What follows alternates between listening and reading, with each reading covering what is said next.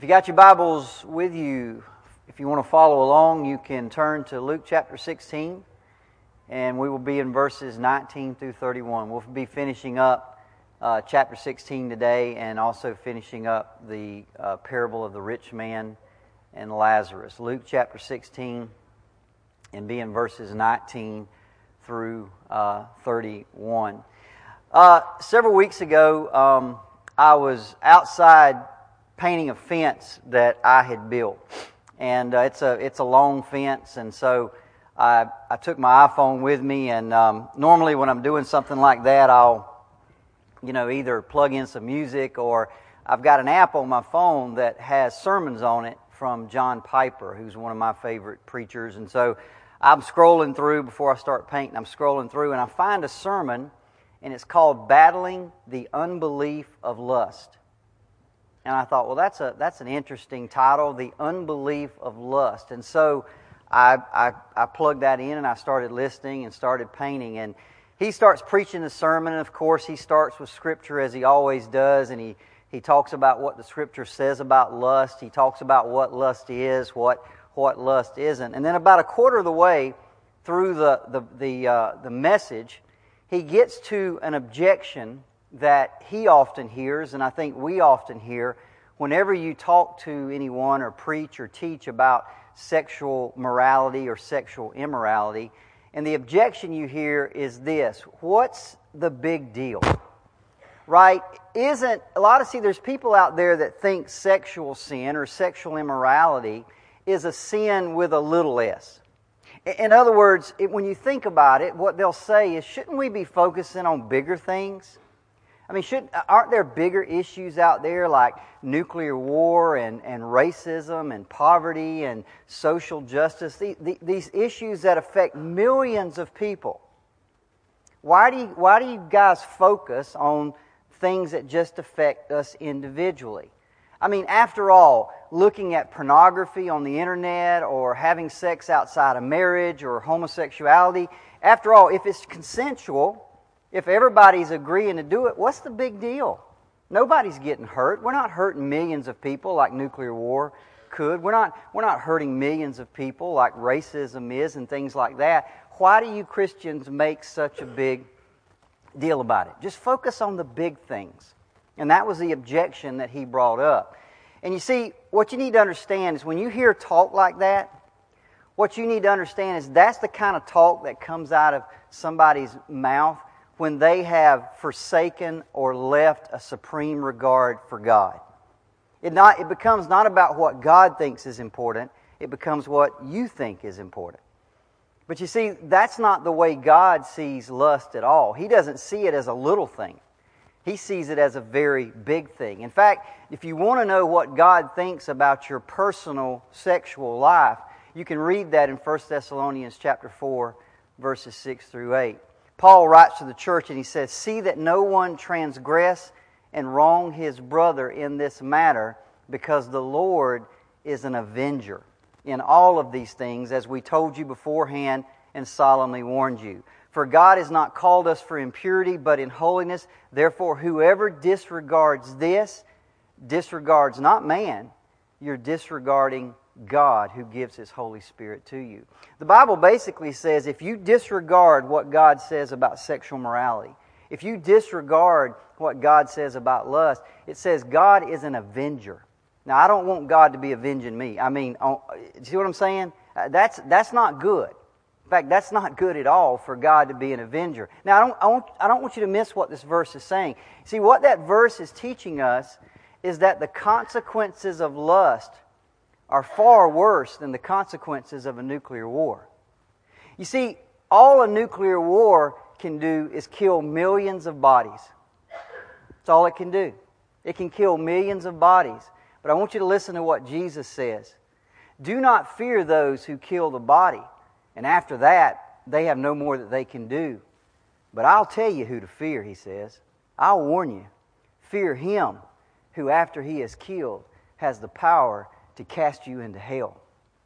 You see, the fact is, in other words, what, what Paul is saying and what Jesus is saying is that God's wrath, God's vengeance, was way, way worse than the consequences of a thousand nuclear wars because all a nuclear war can do is just kill a bunch of bodies.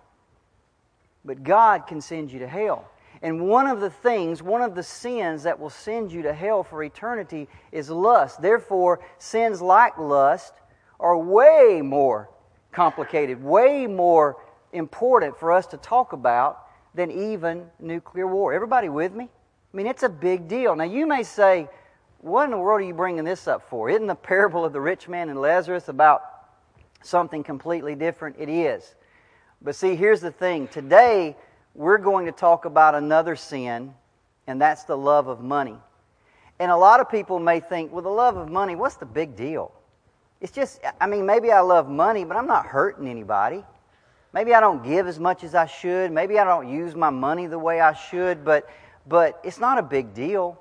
There's a lot bigger. No. No, see, the Bible says it's a very big deal because how you use your money, the Bible tells us, will send you to hell.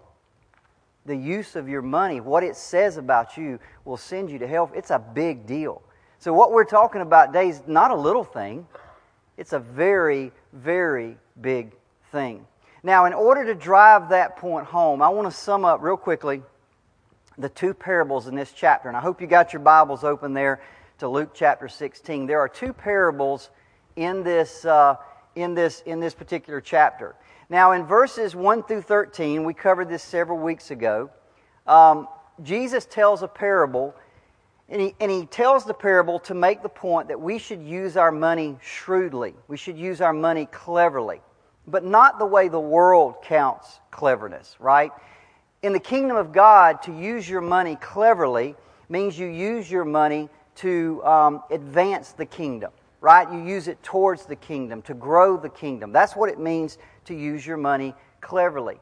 But it also taught us in that parable that if you don't do that, if you don't use your money in that way, you will not receive the true riches of heaven.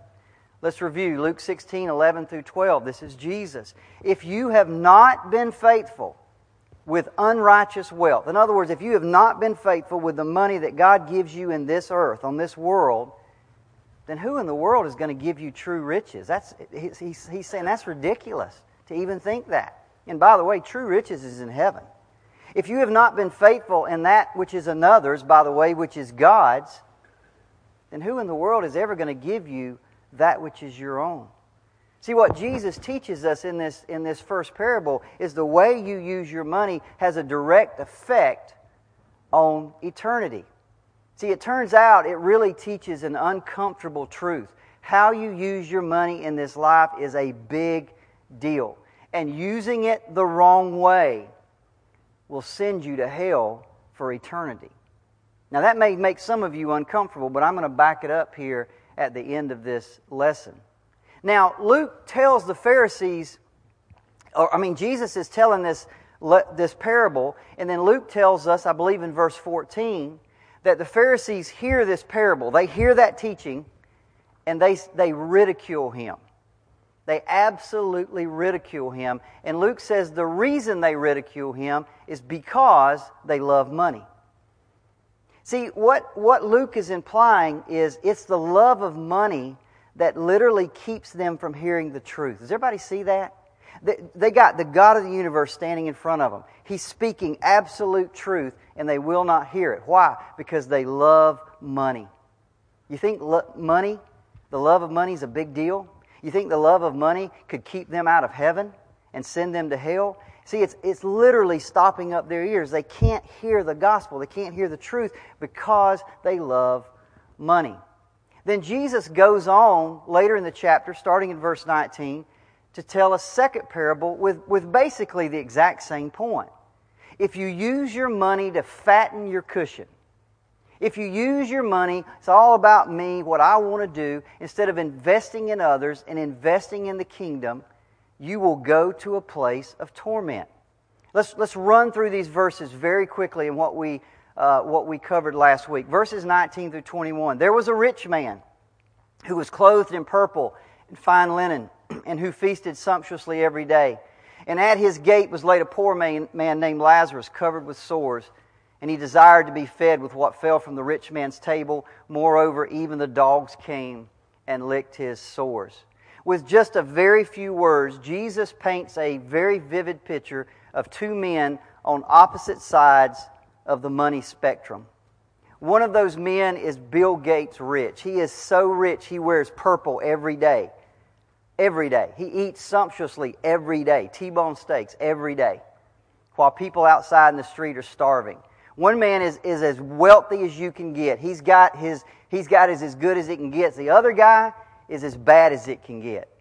He's alone, he's poor, he's hungry, he's, he's disabled. I mean, it's, it's as bad as it can get. Now, remember, as we said last week, it was very common in the ancient world for people to believe that if you were like Lazarus, if you were sick and lonely and, and poor, that you did something to deserve that. They, they, if you had any kind of trouble or tribulation in life, they, they just thought, man, you must have done something. Remember, we talked about Job's friends in Job 4. We talked about the pagans in, in Acts 28 who basically said when, when the snake caught a hold of Paul's hand, they said, well, justice ain't going to let him live. He must be a murderer. We talked about Jesus' disciples in John 9 when they walked and said, Who, who sinned, that man or, or his family that he was born blind? Everybody remember that? See, that was very common back then. They, everybody, you doing, you're suffering, you did something wrong. Job's friends spent 20 chapters trying to convince him, just tell us what you did wrong. We know you did something. Everybody knows if you're going through trouble that, that you've sinned. At the same time, they see the opposite is true. They see wealth and as a, as a sign of God's love and blessing. You remember the story of the rich young ruler. Jesus says to his disciples, it is easier for a camel to go through the eye of a needle than it is for a rich man to get into heaven. And look at the words. His disciples were greatly astonished. Not just a little bit astonished, greatly astonished. Why? Because in their mindset, uh, sickness and poverty meant sin, wealth meant God's love, God's blessing. And Jesus says if you if you're if you're wealthy, it's hard it's easier for a camel to go through the eye of a needle than it is to get into heaven.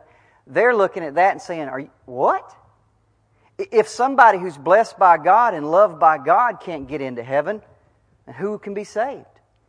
See, they just they couldn't believe those words were coming out of his mouth because it was just accepted that if you had that much wealth and God loved you, God was blessing you. See, that was obvious to them. Now, the Pharisees were big believers in both of these ideas that poor people are cursed and rich people are blessed. You see, that allowed them to equate loving money with loving God. By the way, that's why people love the prosperity gospel today, because it allows them to say, Oh, I love God, but it also allows them to get away with loving money.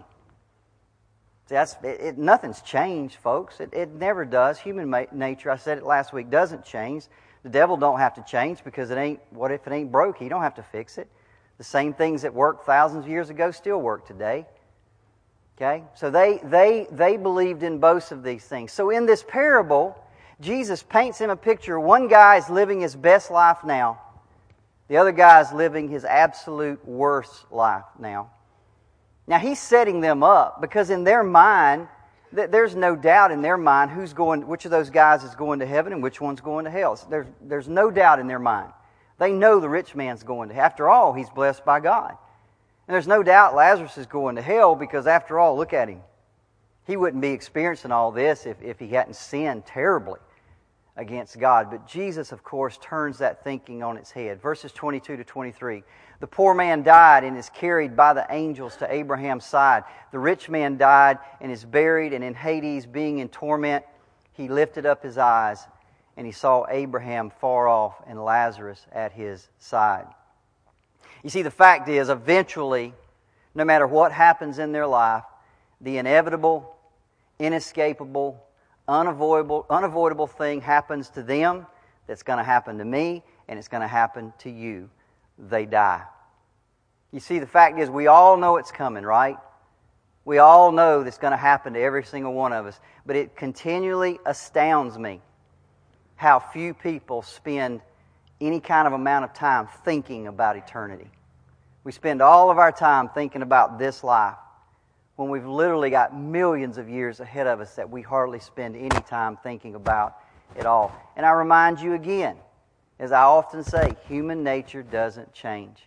In Luke 17, Jesus said, Just as it was in the day of Noah, so it'll be in the Son of Man comes back. They were eating and drinking and marrying and giving marriage until the day that Noah went inside the ark and the rains came and they were all destroyed. Jesus said it'll be the same way. Nothing changes. The day he comes back, they'll be completely ignorant of eternity. They'll be they'll just they, they ignore it until the day he comes back. Luke t- verse 24, we move on in our parable. And the rich man is in hell, and he calls out, Father Abraham, have mercy on me, and send Lazarus to dip the end of his finger in water and cool my tongue, for I am in anguish in this flame. Now, the rich man is a Jew. That's why he says, Father Abraham. But you see, his Jewishness has not saved him. The fact that Abraham is, is the father of his race has not done him any good. There's a, there's a wonderful scripture in Luke chapter 3, earlier in the, in the, in the book, and it's, it's by John the Baptist. And you remember this story, right? John is, is out at the Jordan River and he's baptized, and he looks up, and all these Jews are coming to him. All these people are coming to him. And of course, John the Baptist, who has very little tact whatsoever, calls out to them, You brood of vipers, who warned you to flee from the wrath of come, to come? Now, watch what he says. Therefore, bear, if you really are repentant, then bear fruits worthy of repentance, or bear fruits that accompany repentance. And don't even begin to say to yourselves, oh, we have Abraham as our father. Because I tell you, God can raise up children of Abraham from these rocks right here. That's nothing for him. And he goes on and he says this And even now the axe is laid to the root of the trees. Therefore, every tree which does not bear good fruit. By the way, what is good fruit? It's acts that are worthy of repentance, right? Because that's just what he talked about. If you don't do that, if you don't bear acts that are worthy of repentance, the tree is cut down and thrown into the fire. That's hell. So the, now watch this. The people ask him, What are those acts? Tell us what to do. And watch what he says. If you have two tunics, then give to him who has none. And if you have food, give, give to those who have none. Do the same. You see what he says? What is an act worthy of repentance? You give your money. You give your clothes. You give your time. Everybody with me? That's the act. Someone who has truly repented, it changes the way they use their stuff. It changes their priorities. Those are acts worthy of repentance. And that's going to be important as we move along. In fact, think about the rich man in this parable. He's sitting there and he thinks, man, I'm secure as a child of Abraham. But the fact is, he bore none of the fruit that accompanied a true repentant heart. Didn't give his money away, didn't give his food away, didn't give his, his, his clothes away. And now the fact is the axe has fallen and he's in, etern- he's in hell for eternity. Now, I was re- thinking about this this week, and we talk a lot about the Pharisees, we talk a lot about this rich man. And I was thinking, what would be the counterpart in the modern church? What would be the counterpart to this rich man who thinks, I'm okay? See, I think the counterpart would be people who profess to be Christians. And they say, you know what? I, 20 years ago, I walked down an aisle at a church service and I prayed a prayer of faith. I'm secure. I'm going to heaven. I'm justified by faith alone. Don't you dare tell me how I use my money could send me to hell. Don't you dare tell me that the way I use my body could send me to hell. Don't dare tell me that. I'm, I'm saved by faith alone. Don't dare tell me that the way I, I treat my marriage has any effect on whether I'm going to heaven. I, I'm, I'm a child of God. I prayed that prayer. The preacher told me I was saved. Everybody with me? See, that's what's called cheap grace, folks. The idea that you can somehow walk down an aisle, pray a prayer, and repent, yet you bear no fruit worthy of that repentance. That, that's, that's, that's just like the rich man who says, I'm okay, but yet he never gave his money. There was nothing in him that showed that there was true repentance. And there are people filling our churches today who would say they're Christians, but yet there's nothing in their life, there's no acts in their life that show they've truly repented. And one of the first things you can look at in your life and my life is my money. There's something about your money that matters. It's a big deal. How you use it shows. Has there something happened in your heart? Because let me tell you, folks, my Bible teaches that the faith that justifies also purifies. The faith that justifies, it purifies my motives, it purifies my heart. Verse 25. So he calls out to Abraham, and Abraham says, Child, remember that you in your lifetime received your good things, and Lazarus in like manner received bad things, but now he is comforted here, and you are in anguish. Listen, there's a song by a guy by the name of Shai Linne he's got a teaching. It's called, he's got a, a, song. It's called False Teachers.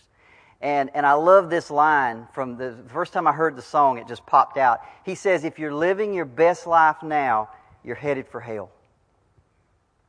Man, first time I heard that, it just jumped. If you're living your best life now, you're headed for hell. Let me tell you what he means by that. Tr- this is a truth. If you are on this earth right now, you are e- e- this is either as good as it will ever get for you, or this is as bad as it will ever get for you. Do you understand that? You see, if during your time on earth you pursue money, you pursue things, you fatten your own cushion, then I'm telling you, earth will be the extent of your heaven and your eternity will be hell.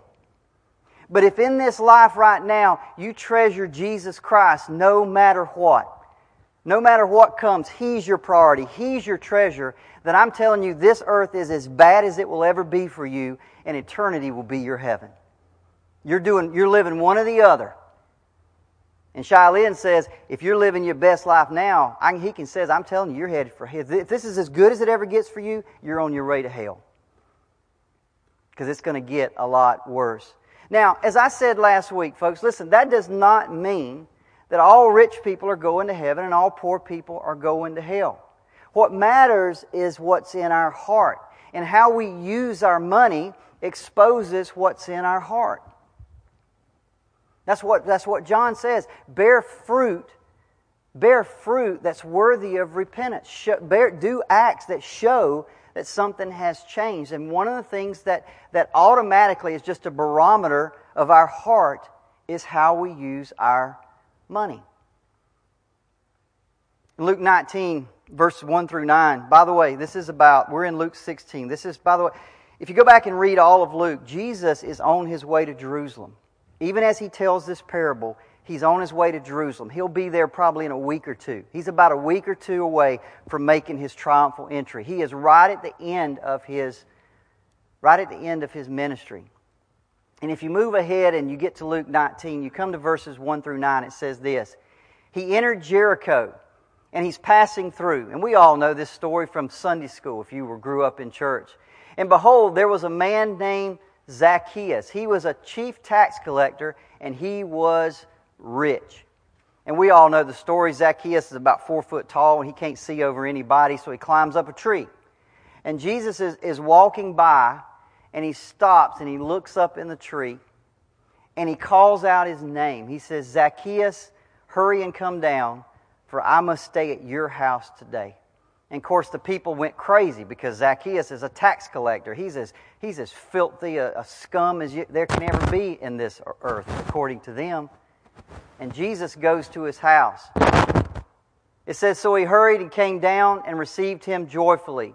And later at the house, it says, Zacchaeus stood and said to the Lord, Behold, Lord, now watch what happens. The half of my goods, goods I give to the poor. And if I've defrauded anybody, if I've cheated anybody of anything, I restore it fourfold. And Jesus says, Today, salvation has come to this house. Why? Because he gave his money away? No. No. What he says salvation has come to this house because his heart has changed and the proof of that was that he brought forth acts worthy of repentance. He's not going to heaven because he gave his money away. Not just like, just like you're not going to, to, to heaven because you didn't give it away. But both of those are a sign they're acts worthy of true repentance or not repentance, as the case may be. You see, in the end, folks, the stakes are incredibly high. And that is an eternal destiny that cannot change. Verse 26, Abraham says to the rich man, And besides all this, between us and you, a great chasm has been fixed in order that those who would pass from here to you may not be able, and none may cross from here to there. You see, folks, the idea of, of hell being temporary, a purgatory, you don't find that anywhere, anywhere in the Bible. Death is utterly final. The bed that you make in this life, you will sleep in forever. This is a big deal. I mean, we're talking about eternity here. Now, I want to cover, we've covered all that. Now I want to cover the final four verses, which we didn't get to last week. Look at verses 27 and 28. So again, this is the rich man. He's just been told, look, we can't come to you, you can't come to us, you're in hell forever. This, the way you've got is never going to change. And so the rich man responds in verses 27. And the rich man said, Then I beg you, Father, send him, Lazarus, to my father's house, for I've got five brothers. Let, let Lazarus warn them, lest they also come to this place of torment. Now, you may want to ask a question why is the rich man worried about his brothers? Well, I can tell you why because he knows them. You see, that he knows their lifestyle, he's, he's very familiar with his brothers. See, evidently, they love money just like he does. See, he knows they're, they're pursuing the same lifestyle that he did. They're, they're using their money to, to pad their own cushions. They're using their money to fulfill their own desires. So he knows that they're living just like him, and if they don't change, what happened to him going to hell is going to happen to them. That they're doomed if they don't make a change. So he, he says, Abraham, send Lazarus to them. Let him, let him warn them. Now listen to Abraham's reply, verse 29. But Abraham said, they have Moses and the prophets. Let them hear them. In other words, what Abraham says is they've already got the Bible. They've got the Scripture. Everything they need to keep them out of hell is right there in front of them. They've got ample information right there in the, the Scriptures. Now, you may say, well, now, wait a minute. They didn't even have the New Testament, they didn't have the gospel. What was in the Old Testament that would keep them out of hell. Listen, they knew from Genesis, did they not, that the wages of sin is death? They knew from Jonah that God requires repentance, yes or no? They knew from the Psalms that, that God is gracious to forgive. They knew from Habakkuk that the just shall live by faith. Does any of that stuff sound familiar? Does any of that stuff sound New Testament? In fact, let me give you one scripture Isaiah 55, 6 through 7. This is Old Testament. Seek the Lord while he may be found. Call upon him while he is near. Let the wicked forsake his way and the unrighteous man his thoughts. Let him return to the Lord that he may have compassion on him and to our God, for he will abundantly pardon. Now, I, ask you again, does that sound like the New Testament? Sounds exactly like the New Testament. You see, all the components for salvation are in the Old Testament. They're, they're right there in front of them. The difference is we've, we've seen the reality of the Lamb of God. You remember Hebrews says that all of those things in the Old Testament were shadows of the reality to come. All those sacrifices, the temple, those were a picture of what was coming. But they had everything they needed to be saved. The only difference that we've got, we've got all the same stuff, except we, now we know that Jesus is the true Lamb of God that takes away the sins of the world. But they have everything, they had everything that we have. You see, everything you need to know about God, about who He is, about how He forgives and pardons sin, is sitting right there in the Old Testament. Abraham says you don't need anything else. But you see, the rich man knows his brothers very, very well. See, he knows they don't really listen to Scripture. Yeah, they go to church every once in a while.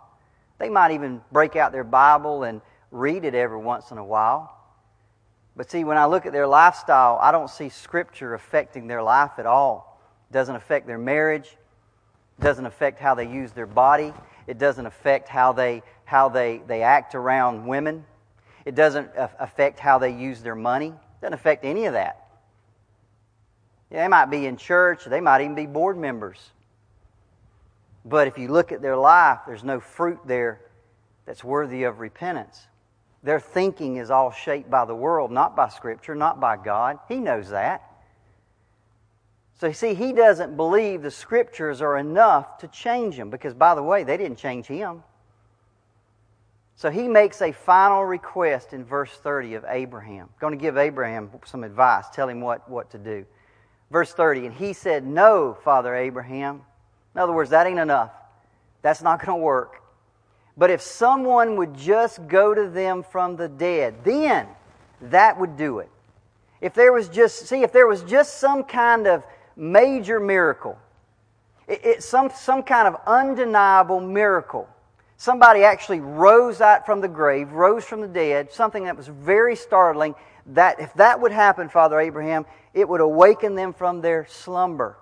And they would turn from a life of selfishness to a life of serving God. It, that would work, Father Abraham. I know it would. And then comes Abraham's reply, which I think is absolutely startling and has not only a lesson for, for that rich man, but has a lesson for all of us. Abraham says this If they will not hear Moses and the prophets, if they will not hear Scripture, then Abraham says they will not be convinced even if somebody rises from the dead. Now that's a that statement right there cuz see we all fall into that trap. Boy, if we could just have miracles. If we could just have a church where people were being healed and blind eyes open and, and lame limbs made well and, and people rise. If we could do that, everybody would rush here. Everybody would believe. No, they wouldn't. No, they wouldn't, Abraham says, if they won't believe this Bible right here. If they won't believe this when it's preached, if they won't believe it when it's taught, then they won't believe even if you raise somebody from the dead right here on this stage. They still wouldn't believe. Oh, by the way, they'd come back, wouldn't they? They'd come back to see the next thing. But as soon as those things start happening, they would just, crowds would disappear because there's been no true repentance. They were like the people that came off the mountain that wanted to be fed by Jesus, and he starts teaching them about what the real food is, what the real bread is, and they all left him. And he turns to his disciples and say, "Are you also going to leave?" See, they just wanted to see the miracles. They just wanted to be fed. They it didn't change them.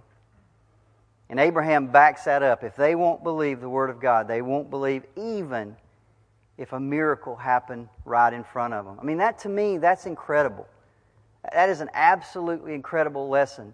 And, and let me, don't forget, by the way, today's parable is about, there's a lot of things that keep people away from God. There's a lot of things that, that keep people from coming to a belief in Jesus Christ. But I can tell you, today's parable is about one thing, and that's the love of money. See, that's what these, this chapter is about. That's what this parable about. If, if a somebody is so in love with money that they are deaf to the words of Scripture, then Abraham says they'll be deaf if somebody rises. If somebody rising from the dead will not shake them loose from their love of money. It won't happen. It's impossible for that to happen. Now, Jesus is telling a parable, and, he, and so what he's talking about is in theory, right? He's just saying if that happened, they still wouldn't believe. By the way, what he's talking about him in theory comes to reality in just a few short weeks. Because Jesus himself is going to rise from the dead, and it makes not a whit of difference to those Pharisees. Yes or no? Makes no di- the man rises from the dead, and it makes no difference to them whatsoever. In fact, what Abraham says in this parable is proven true year after year, decade after decade, century after century.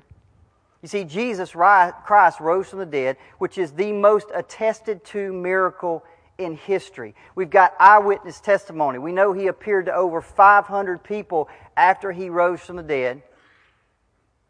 And century after century, millions of people pour into the gates of hell because they won't believe it. They won't. They they they. It doesn't do anything for them. See, it, it, that parable has just repeated itself every single day, as, and as the, as the years and, and and the centuries roll by. They won't believe, even though a man rose from the dead, and that man was Jesus Christ. Now, here's the question: Why won't they believe? Does that mean? Why won't they believe? Is that me, Seneca? All right, you're good. All right, I'll hold on to it. How about that? Here's the point of these two parables. And don't forget, these parables are about the love of money. Again, as I said, there's other things that that'll keep you from coming to Christ, but these parables are about the love of money. You see, that's the point of these two parables. The love of money will not allow people to hear the Word of God and be saved. There, there's something about the love of money in your life that will not let you go. It's got its tentacles inside of you, it holds on to you, and it will not let you hear the truth of the Word of God. That's why Jesus says in Luke 18 how hard it is for those who have riches to enter the kingdom of God. It's that love of money that just it just will not let them go. It will not let them come to Christ. Now, here's a question. Why is the rich man in hell? Well, see, this parable tells us he's in hell because his love of money deafened him to hearing the scripture. It would not allow him to come to repentance and believe. Now, I've got two takeaways from this, uh, from this parable as, as we finish up this morning. Here's the first one. What if, I, I don't, you know, we all know each other, but I don't really know you. I don't really know what's going on in your heart, just like you probably don't really know what's going on in mine. There may very well be some people here this morning that struggle with the love of money. You see, I don't ever want to come in here and, and, we can we can teach these parables and everybody says, "Wow, that was a great lesson," and you walk out of here and completely forget about it. See, these parables are for us. They're for us. They they're to change us. See, Jesus has given us truth. These are written in the Word of God so that we can believe. So, what if we struggle with the love of money in our own life, what can be done? And by the way, don't think this is about being rich. Because I remind you once again, you can have a whole lot of money and not love it at all. And you can have very little money and love it like crazy. See, it's not about being rich. It's not about the amount. It's about what's in your heart. It's about, I, I, I want this, I want that. You may not have the means to get it, but boy, you want it and it drives you, it consumes you. If I could just have this, I'd be happy. If I could just get this, I'd be happy. It's all about getting, getting, getting. It's all about this life now. It's all about having your best life now. What, what if you struggle with that? Well, let me tell you what Abraham said. First of all, miracles and signs have no power to change that in your life. Boy, if God would just give me a sign, I could believe more. Boy, if I could just see something in church, I no. No, that's what that's what this parable teaches. That's got nothing to do with it. There is one thing and one thing only that how that has the power to defeat the love of money in your life, and that is the Word of God. That is faith in a God who supplies all my needs. That is faith in a God who has plans for my life. That, that is faith in a God who loves me no matter what. And see, Romans 10 17 says that faith comes from hearing, and hearing from the Word of Christ.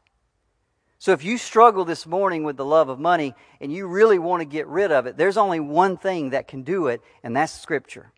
That's the only thing. Nothing else will do it. See, so what do you do? You say, Derricke, I, you know, I, I do struggle with it. What should I do? Well, I'm going to tell you this morning what to do. Go to your Bible. Go back to the words of Scripture. Sit down, read it, meditate on it, read it again, meditate on it, pray over it. Ask God, the Holy Spirit, to make it real in your life. So I'm going to give you a couple this morning. Jesus said they've got everything you need in the Old Testament.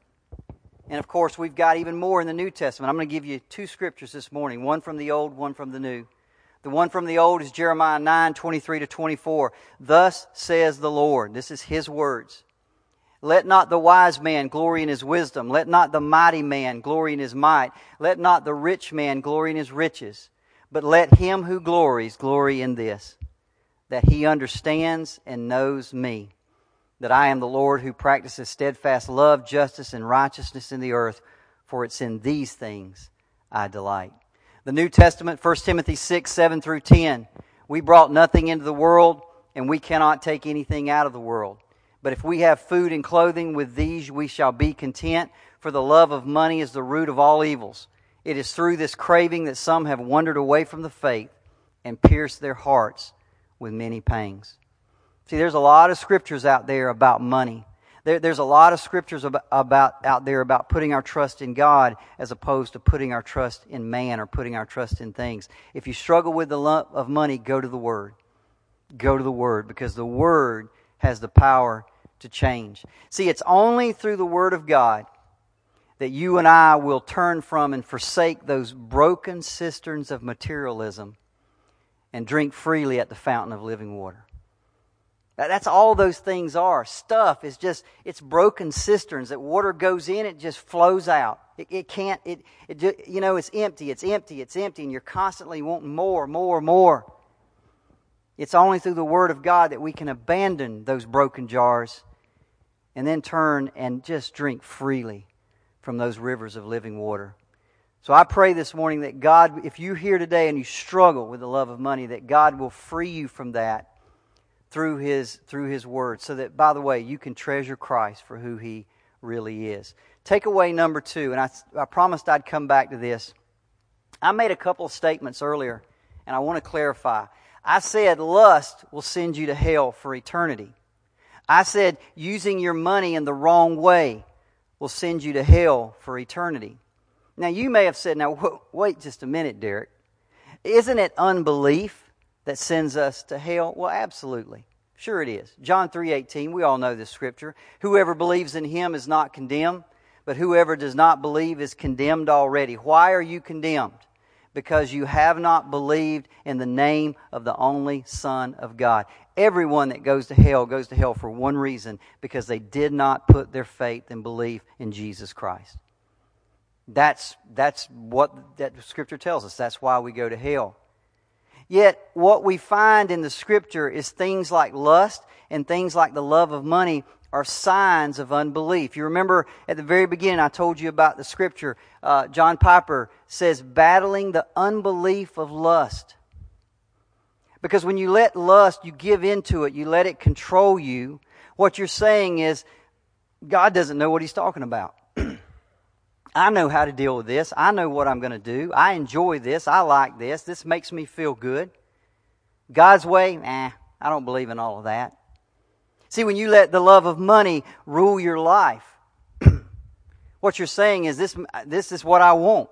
See, it's a sign of an unrepentant heart. It's a sign of a heart that doesn't know Jesus Christ. So, in the end, yes, it will send you to hell because, again, combined with that unbelief, it shows that you haven't. And by the way, I've said it a million times I don't care what you say. Anybody can say, I know Jesus. Anybody can say, I trust Jesus. Anybody can come down here and pray. Anybody can do that. But like John says, show that you've got true repentance by the acts in your life, by acts that are worthy, works that are worthy. And for some reason, our money becomes first and foremost where we it shows a barometer of what's in our heart. Now listen, as I close this morning, nobody's perfect. Everybody in here at one time or another struggles with, with sins like lust and struggles with sins like lust, uh, love of money. Nobody's free from those things, right? We, we, we, if, uh, John says if a man says he doesn't sin, he's a liar. Right? We all struggle with those things. But let me tell you something. You had better be fighting them. You had better be fighting. Do not give in to those things and just say, that's just the way I am. A few weeks ago, I was going through a time in my life, something wasn't right just something wasn't right. I was, I was finding myself angry. I was finding myself frustrated. I just, something wasn't right. And so I said, Lord, I, I know something's not right. Something's not, something here going on here ain't right. And what he showed me is he pointed me to this thing right here.